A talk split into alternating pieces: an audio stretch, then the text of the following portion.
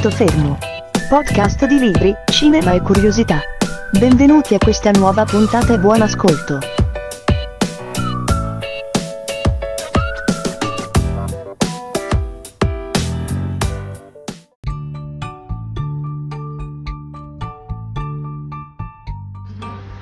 Benvenuti alla 45esima puntata di Un punto fermo, l'ultima per questa seconda stagione. Poi, come già fatto lo scorso anno, ci fermeremo per tutto il mese d'agosto per ritornare a settembre con un progetto tutto nuovo.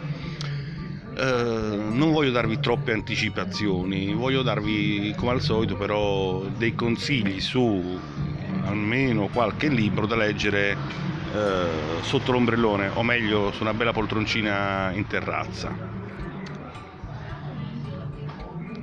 Quando, quando avevo sette anni, otto anni, mia madre mi regalò un libro intitolato Le mura di Troia.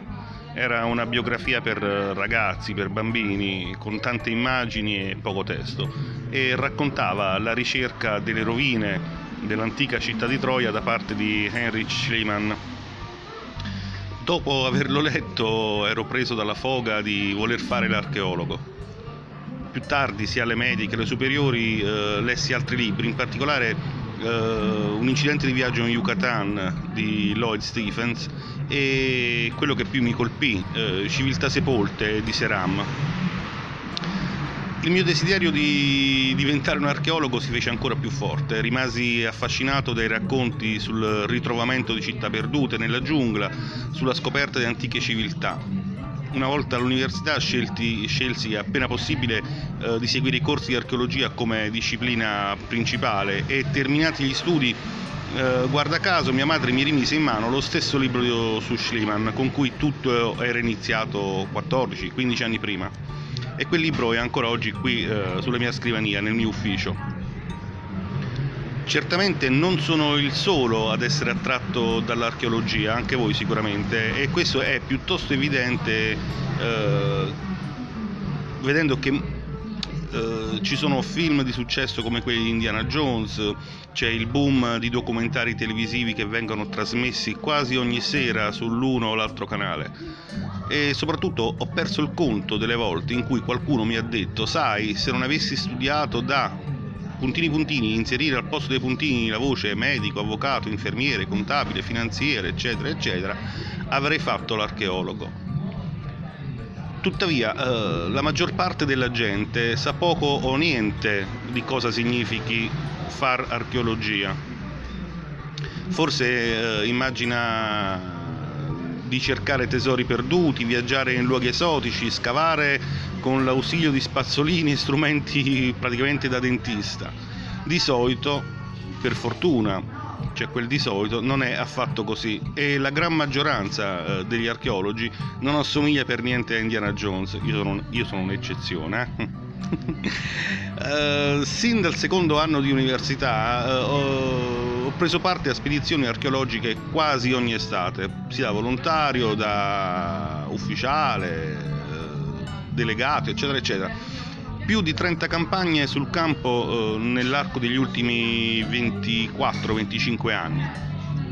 E sulla base dei luoghi in cui ho lavorato di più, la maggior parte eh, degli amici, dei colleghi, eh, degli addetti ai lavori mi ritengono un archeologo del vecchio mondo. In realtà non è così perché ho scavato anche in California, in Vermont, eh, negli Stati Uniti che oggi sono considerati in termini archeologici il nuovo mondo. Ho avuto modo, ho avuto la fortuna di partecipare a una lunga serie di progetti interessanti. A Tel Anafa, a Megiddo, Tel Cabri in Israele, eh, nell'Agorà di Atene, Beozia, Pilo in Grecia, Tel El Mashuka eh, in Egitto, a Paleocastro a Creta, a Kataret al Samra in Giordania, a Agios Dimitrios a Pafo, a Cipro. Si tratta, sono sicuro, per lo più di siti di cui voi non avrete mai sentito parlare. Eh, a parte gli archeologi, pochissimi li conoscono, a eccezione forse anzi sicuramente dell'Agorà eh, del centro di Atene e Megiddo in Israele, forse più che altro perché corrisponde ad Armageddon della Bibbia. E vi posso assicurare che scavare in questi siti o lavorare in questi siti non ha nulla a che fare con quanto si vede nei film. Qualcuno chiede qual è la cosa migliore che hai trovato e la mia risposta ridendo è una zampa di scimmia pietrificata. Uh, nell'estate successiva al secondo anno di università, uh, durante i miei primi scavi, uh, nel corso di un progetto che era condotto quel, in quel periodo dall'Università del Michigan presso il, il sito eh, nel nord Israele di Tel Anafa, un sito di origine greco-romana, feci questa scoperta fortuita Uh, era circa metà mattina, um, gli undici eh, abbondanti e lì il caldo era davvero intenso, stavo sciogliendomi come il solito ghiacciolo. Proprio allora uh, il mio patish, uh, il martelletto per gli scavi, colpì un oggetto e lo colpì con un'angolazione tale da farlo balzare dritto in alto e compiere diversi giri su se stesso prima di ricadere a terra, forse condizionato un po' dai film di fantascienza. Eh, mentre si trovava ancora a mezz'aria, eh, notando un colore verdastro, e soprattutto perché stavo stordito dal calore, pensai: Ehi, quella è una zampa di scimmia petrificata. In realtà, quando ritoccò terra, eh, già eh, ero tornato in me e mi chiesi cosa poteva farci una zampa di scimmia nel nord di Israele e infatti a un esame più ravvicinato, o meglio ancora a un esame, si rivelò l'ornamento di bronzo di un mobile d'epoca ellenistica. Pertanto eh, anche Caruccio perché raffigurava il dio greco Pan, quello con le cornina e che va girando per i boschi suonando il diaolos, eh, il flauto greco probabilmente, eh, poi abbiamo avuto la, la, certezza, era attaccato alla estremità del bracciolo di una sedia di legno. Il legno con il tempo si era disintegrato, lasciando dietro di sé solo il pezzo in bronzo e il verde era dovuto al fatto che il materiale aveva cambiato colore nel corso di 2000 anni trascorsi sottoterra, aspettando che io lo riportassi alla luce. Con la massima cautela lo portammo fuori dal sito, lo pulimmo e lo fotografammo e lo presentammo infine pubblicamente.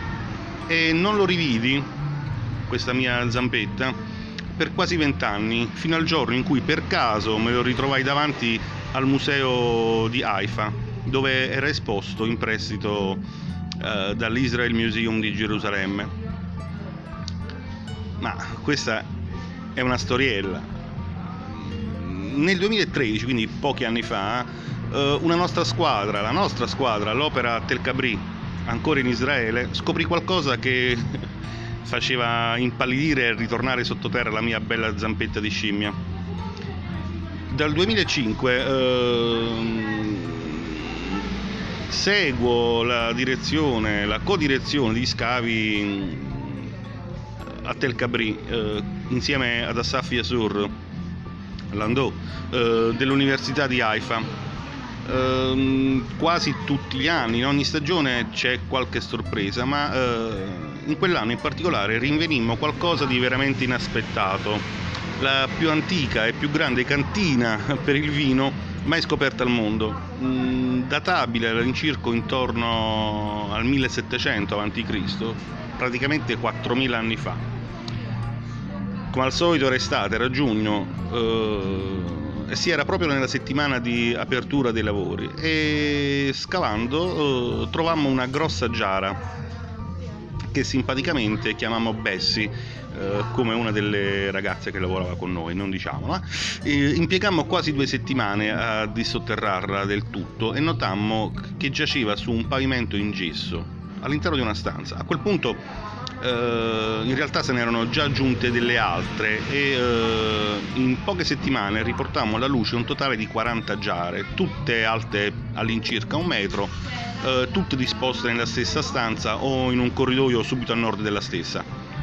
I recipienti erano in frantumi, però eh, grazie al fatto che il terreno vi era penetrato all'interno, oltre che tutto intorno, e li aveva riempite fino all'orlo, eh, la loro forma originale era rimasta inalterata, tanto da poterle recuperare, e restaurare. Eh, all'inizio pensavamo che avessero una capienza di 40-45 litri ciascuna, ma eh, il nostro restauratore impegnato a ricomporle ci riferì ben presto che eh, dovevano contenere più di 100 litri, quindi avevamo trovato 4.000 litri di vino. Uh, il direttore associato a Capri, Andrew Coe, uh, l'anno seguente sottopose i cocci a un'analisi dei residui organici per determinare quale fosse stato il contenuto originario dei recipienti. E come ci aspettavamo la maggior parte è risultata positiva sia all'acido uh, siringico che si ritrova nel vino rosso, altre all'acido tartarico che invece si trova sia nel rosso che nel bianco eh, dunque, mh, mm, fuori dubbio, uh, queste giare contenessero tutte vino, per lo più rosso e una piccola parte bianco. In termini odierni, mh, mm, per fare un confronto, stiamo parlando di quasi 6.000 bottiglie di vino.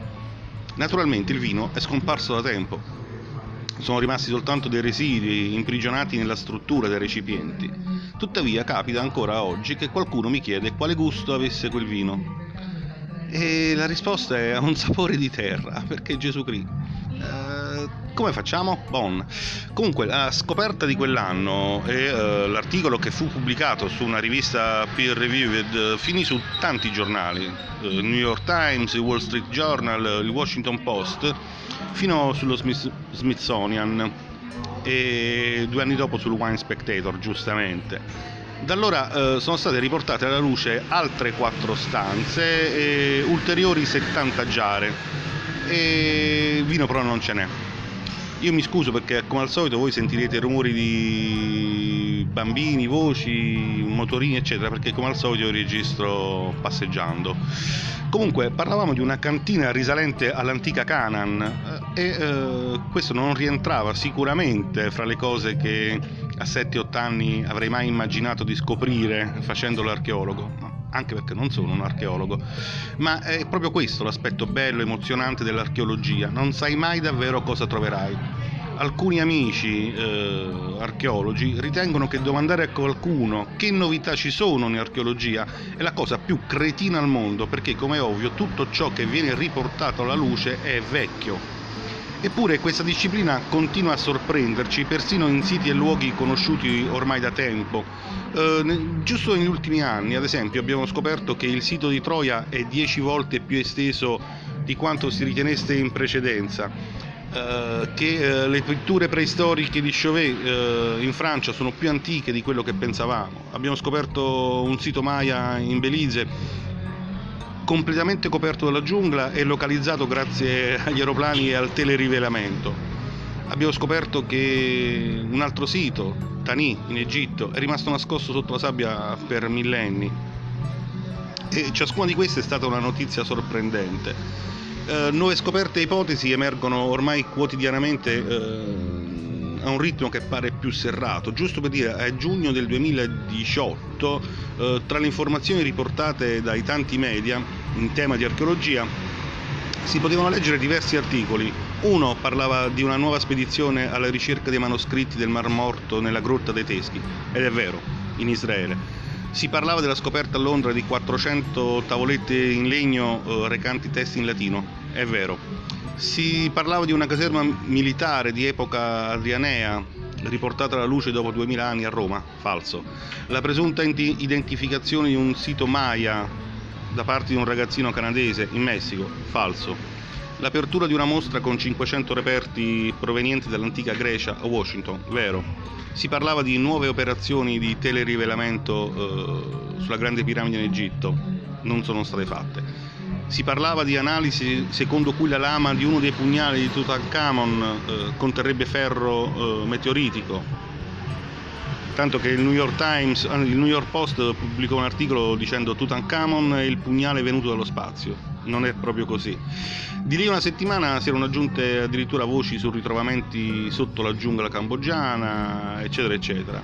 Attenzione perché alcune notizie non hanno né capo né coda. Comunque questo dimostra che è un momento stimolante per fare l'archeologo, fate gli archeologi, studiate, ehm, ma io vorrei parlare anche di alcuni degli annunci più discutibili come quelli di prima riguardo a certi ritrovamenti eh, di cui talvolta si parla in documentari televisivi come quelli di Giacobbo, reportage, blog online. Eh, e anche altrove. Questo perché per il pubblico in generale può risultare difficile distinguere le scoperte reali e eh, quelli che sono invece i dibattiti tra archeologi professionisti e pseudo-archeologi. Ogni anno ci sono appassionati di archeologia che con poca o nessuna formazione in materia partono alla ricerca di manufatti come l'Arca d'Alleanza, fino al giorno prima hanno fatto l'idraulico, o addirittura di luoghi come Atlantide. Le loro indagini possono fornire racconti avvincenti dell'ottimo materiale per videodocumentari, ma in realtà mettono in ombra il vero progresso scientifico. Molte persone inoltre incoraggiate da questi pseudo-archeologi non riescono ad accettare il fatto che semplici esseri umani possono ad esempio aver introdotto innovazioni straordinarie come la domesticazione di piante e animali o aver costruito magnifici capolavori come la Sfinge, le piramidi, tutto da soli. Dunque chiamano in causa l'assistenza di alieni o di super dei per spiegare l'esistenza di simili opere, eh, benché non ve ne sia alcun bisogno.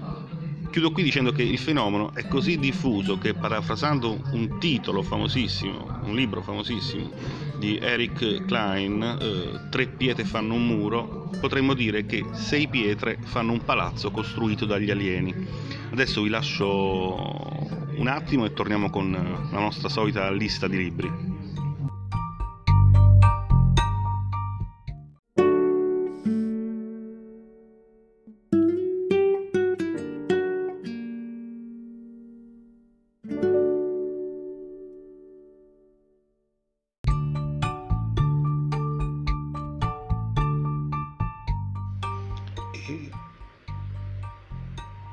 Passiamo adesso alla solita lista di libri consigliati, di letture consigliate. Questa volta sarà una lista volutamente breve, brevissima, eh, perché questo è un argomento troppo ampio e quindi ho cercato di rintracciare eh, dei libri che trattino l'archeologia a livello generale.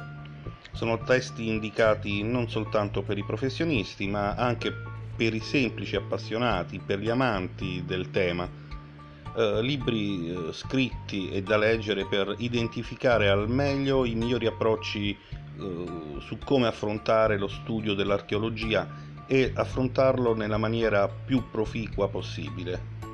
Iniziamo col dire che l'origine e lo sviluppo della civiltà umana non può essere considerato ormai un mistero risolto.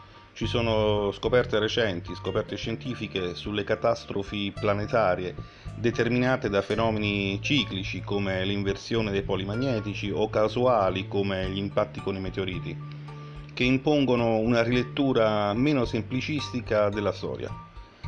Un ciclone di letteratura scientifica indipendente sta letteralmente travolgendo tutti i precedenti dogmi accademici, quelli dei professoroni, per introdurre nella comunità scientifica novità, o meglio ancora dire delle riscoperte, come il concetto di sviluppo ciclico del progresso umano.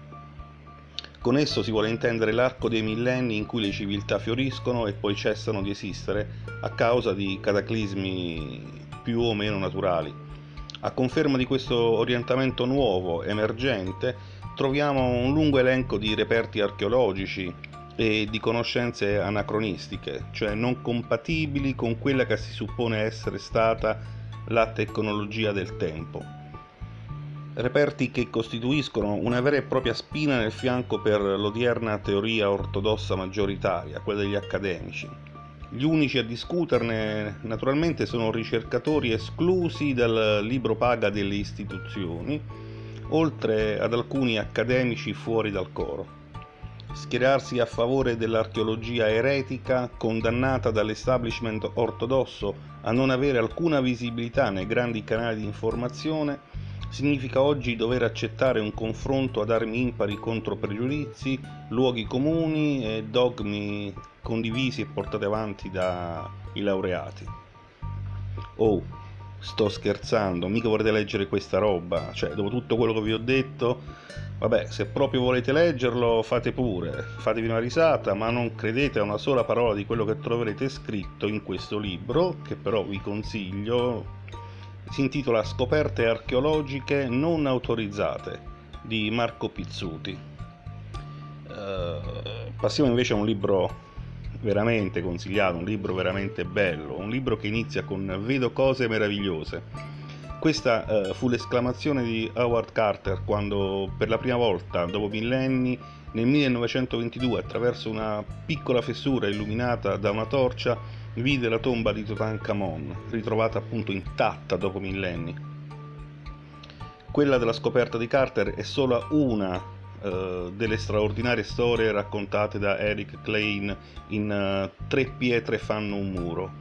È proprio il libro che vi citavo prima e c'è tutto quello che una persona curiosa del mondo antico vorrebbe conoscere. Uh, c'è la prima scoperta di Pompei del 1594, c'è la storia degli scavi nei secoli successivi, ci sono i pionieri della prima archeologia dell'Ottocento, c'è l'epopea di Troia e Micene, c'è la storia di Petra e Masada, ci sono le statue silenziosi, i guerrieri silenziosi messi a guardia di una tomba imperiale cinese e naturalmente ci sono i Titi, Minoici, Inca, Aztechi e tanti luoghi che conoscete. Stonehenge, Altamira, Roma naturalmente, Olimpia, Cnosso, Ebla, Qumran, la Mesa Verde, eccetera, eccetera, eccetera, fino a chiudersi con le misteriose linee di Nazca. Sono quasi 100 siti archeologici di tutto il mondo, messi in un racconto entusiasmante della loro storia, eh, accompagnato dalla voce vivida, appassionata di quello che è sicuramente uno dei più importanti archeologi del nostro tempo, eh, che eh, non si risparmia aneddoti personali e coinvolgenti e spiega anche le ultime tecniche di ricerca e scavo. Tre pietre fanno un muro um, esce 70 anni dopo la pubblicazione del classico dell'archeologia, Civiltà sepolte di Seram, e uh, Klein scrive il più grande racconto epico di tutti i tempi, veramente una storia dell'archeologia in grande stile che racchiude tutte le vicende dell'umanità antica. Che dire, uh, questo fra tutti e tre quello che vi consiglio di più è uh, un libro intensamente godibile. Uh, Klein è un grande narratore nel suo campo uh, e più di un lettore sicuramente si troverà alla fine a uscire di casa con pala e piccone per andare a zappettare sulla collinetta dietro casa.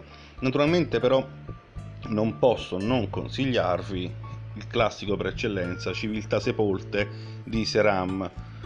Seram si è proposto in questo libro che ripeto ancora è un classico, di mettere in luce il carattere appassionante, drammatico, profondamente umano delle ricerche archeologiche. In sua compagnia eh, vedremo i trionfi registrati nelle scoperte di civiltà scomparse, seguendo archeologi, scavatori, studiosi come Schliemann o Thompson e di quanti hanno rivelato civiltà dimenticate anche 5-10 mila anni fa partiremo dal conoscere il primo teorico della nuova scienza, Winkelmann, e arriveremo alle moderne esplorazioni americane nei territori Maya e Aztechi. Seram traccerà davvero un'avventurosa storia dell'archeologia, partendo dal Mediterraneo attraverso l'Egitto, la Mesopotamia fino all'America. Tre titoli, lista brevissima, due dovete leggerli, perlomeno uno leggetelo, e chiudiamo qui la puntata, chiudiamo qui anche questa stagione, vi ringrazio tutti ancora una volta, vi invito ancora una volta a propormi attraverso un messaggio qui o su Telegram eh, le vostre idee, i vostri consigli, eh, le vostre eventuali richieste di partecipare a qualche puntata. E buon, ci risentiamo a settembre.